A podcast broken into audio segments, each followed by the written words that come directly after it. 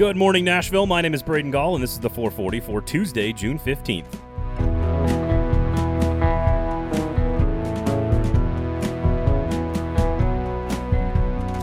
Today on the show, Adam Sparks of the Tennessean tells us if he thinks the Vanderbilt Commodores are the favorite to win the national championship and explains what makes Tim Corbin tick. But we begin with a major potential flaw for the University of Tennessee, but also their path to the championship series. The 440 is brought to you every single morning by the Kingston Group, the website buildkg.com, Nashville's locally owned award winning custom home and remodeling firm. In fact, they've been doing such a good job taking care of homes and families in this market for over 10 years that they are actively growing their family right now, recruiting experienced project managers to help continue to provide the best possible service they can to their clients.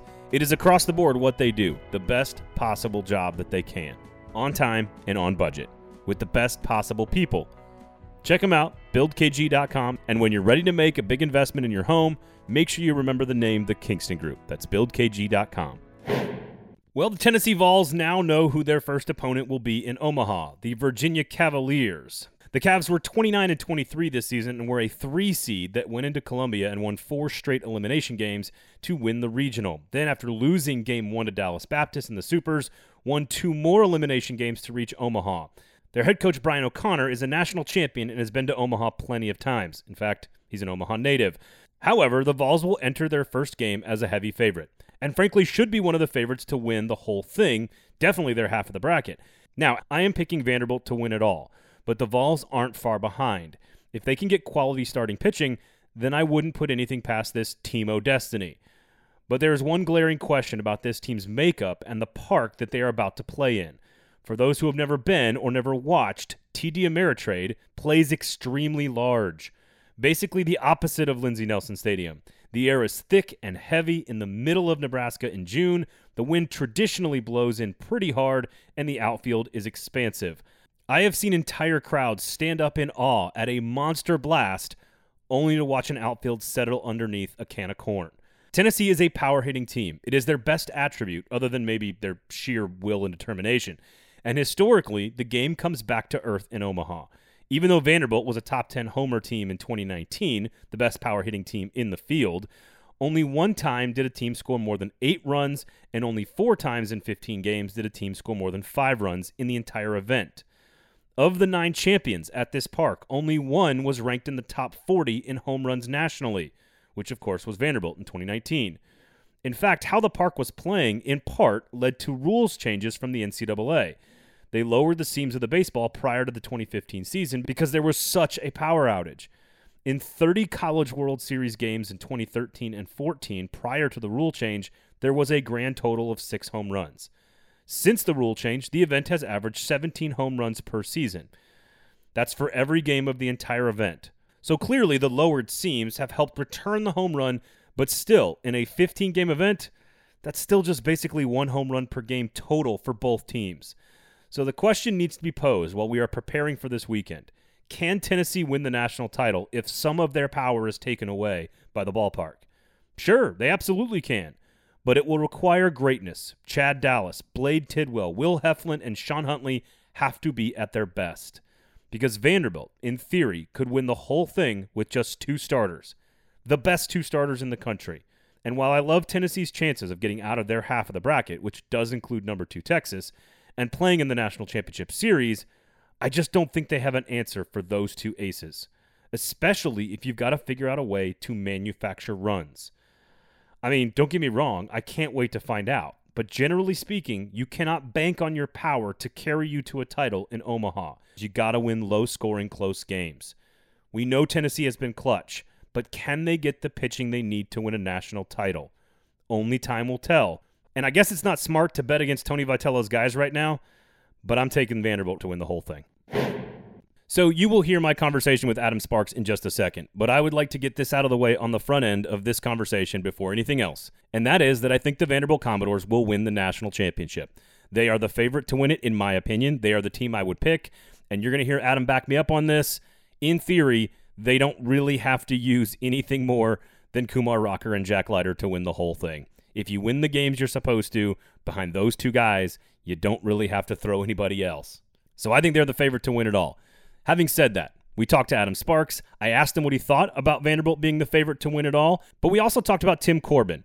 As Adam Sparks leaves the beat, how does he define and describe Tim Corbin the man? And gives us a little insight into the differences between Tennessee and Vanderbilt and what a matchup in the national championship game would mean for the state of Tennessee. The Vanderbilt Commodores are going back to Omaha for the fifth time under Tim Corbin, the fourth time in the last seven seasons. They're defending national champions. And now that Arkansas is out, I think they are the front runner to win the whole thing with their one two punch atop the rotation. Am I crazy? No, you're not crazy. Um, I don't know if I'd pick them the favorite or not, but I think they're among the two or three teams. It certainly could be that. And you're right; it's it's the starting pitching. Um, the the way that Omaha is laid out, if you have two aces, uh, you can get all the way to the final and win the final just based on that. Um, and it really comes down to that. If if they win the games they're supposed to win, those being when Rocker starts and with Leiter starts if they win those, then you're two and zero oh in pool play. And the way the schedule goes, your your third game, if you go two and zero, oh, your third game is like five or six days after your opener.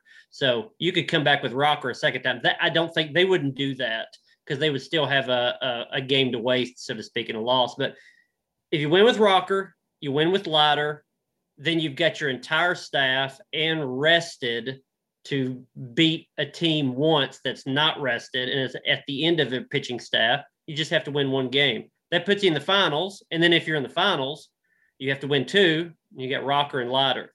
So you're absolutely right. They they they have a path a lot better now with Arkansas out uh, to get to the final because of those two guys. So I just would like to know, having looked back on the long period of time that you've covered this team, like how would you describe Tim Corbin, the man? Oh boy, uh, philosophical. Mm, as much as he loves baseball, um, y- you could talk to Tim Corbin for a half an hour and guess his occupation, and it would not be anywhere close to college baseball coach. Um, he's just different in that way. You know, if you talk to Tony Vitello at UT, you would know he's a college baseball coach within like 11 seconds, uh, yeah, which which is a compliment in some ways, but it's also a compliment to Tim Corbin um, that that that would come across. Um, my favorite Tim Corbin is philosophical. My close second favorite Tim Corbin is passive aggressive. Um, and that's usually after losses. So he's the best after losses or the worst, depending on how you look at it. But uh, he is just a different breed. And he's got such an idea of what how he wants to run a program. It's unlike so many other coaches. It has very little to do with baseball. Now they go and get the best pitchers in the country and all that, but that's just part of it. It's his philosophy and all that sort of things that land those type of players. And he's more like Bill Belichick than he is another college baseball coach. He's more like Nick Saban, guys that if you give them enough of a background in a different sport, or leadership in a company, they could drop into that and use the same approach and succeed in that way. And uh, some coaches can do that, most can't though. But Tim Corbin's in that in that group. Uh, if you're not picking Vanderbilt, who are you picking in Omaha? I know the field isn't 100% set, but who do you got?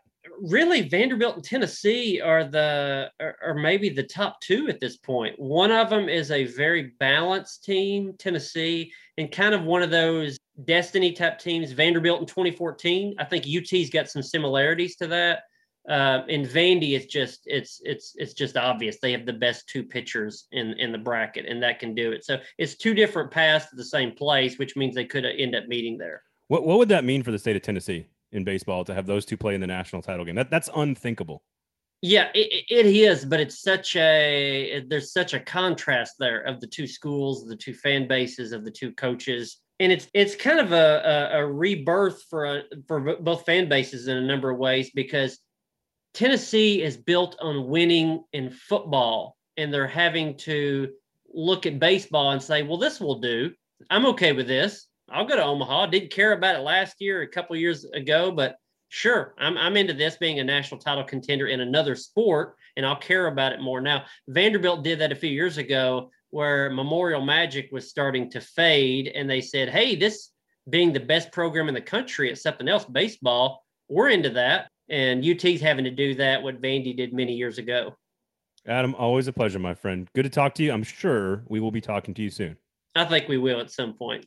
Good to be on. That was Adam Sparks, of course, of the Tennessean. His final day covering the Vanderbilt Commodores was on Saturday when Vanderbilt won their super regional final. He's been on this beat for almost a decade and has seen everything there is to see with the Vanderbilt Commodores. And so I wanted to get his perspective on on some some historical stuff, but it doesn't sound like he's in agreement with me on Vanderbilt being the favorite. I think they are. I know that Tennessee fans think there's a team of destiny element to their product right now, and that may be true.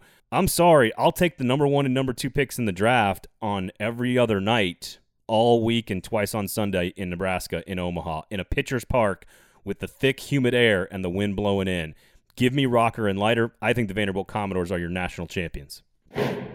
But of course, the 440 is brought to you by the Kingston Group, buildkg.com. If you are a person who lives in a home, which most of us are, then you want to be happy, you want to be proud, and you want to make money off of your home. This is where the Kingston Group comes in. If you're in the market for a major remodel, a custom build, something of that nature, the Kingston Group are the people you need to talk with. They will walk you through the process step by step on the front end so you know exactly what you're getting yourself into. And I promise you, the work will be exceptional. Go check out the website. Don't take my word for it. Go look at their work. It's buildkg.com. Buildkg.com is the website. That's the Kingston Group. Thank you guys all for listening. Of course, my name is Braden Gall. You can follow me on Twitter at Braden Gall, at 440 Sports on Twitter and Facebook as well. As usual, this is where I tell you to please share the show. Tell one person about it. That is how it grows. We do appreciate it. Again, thank you for listening. This has been the 440 for Tuesday, June 15th.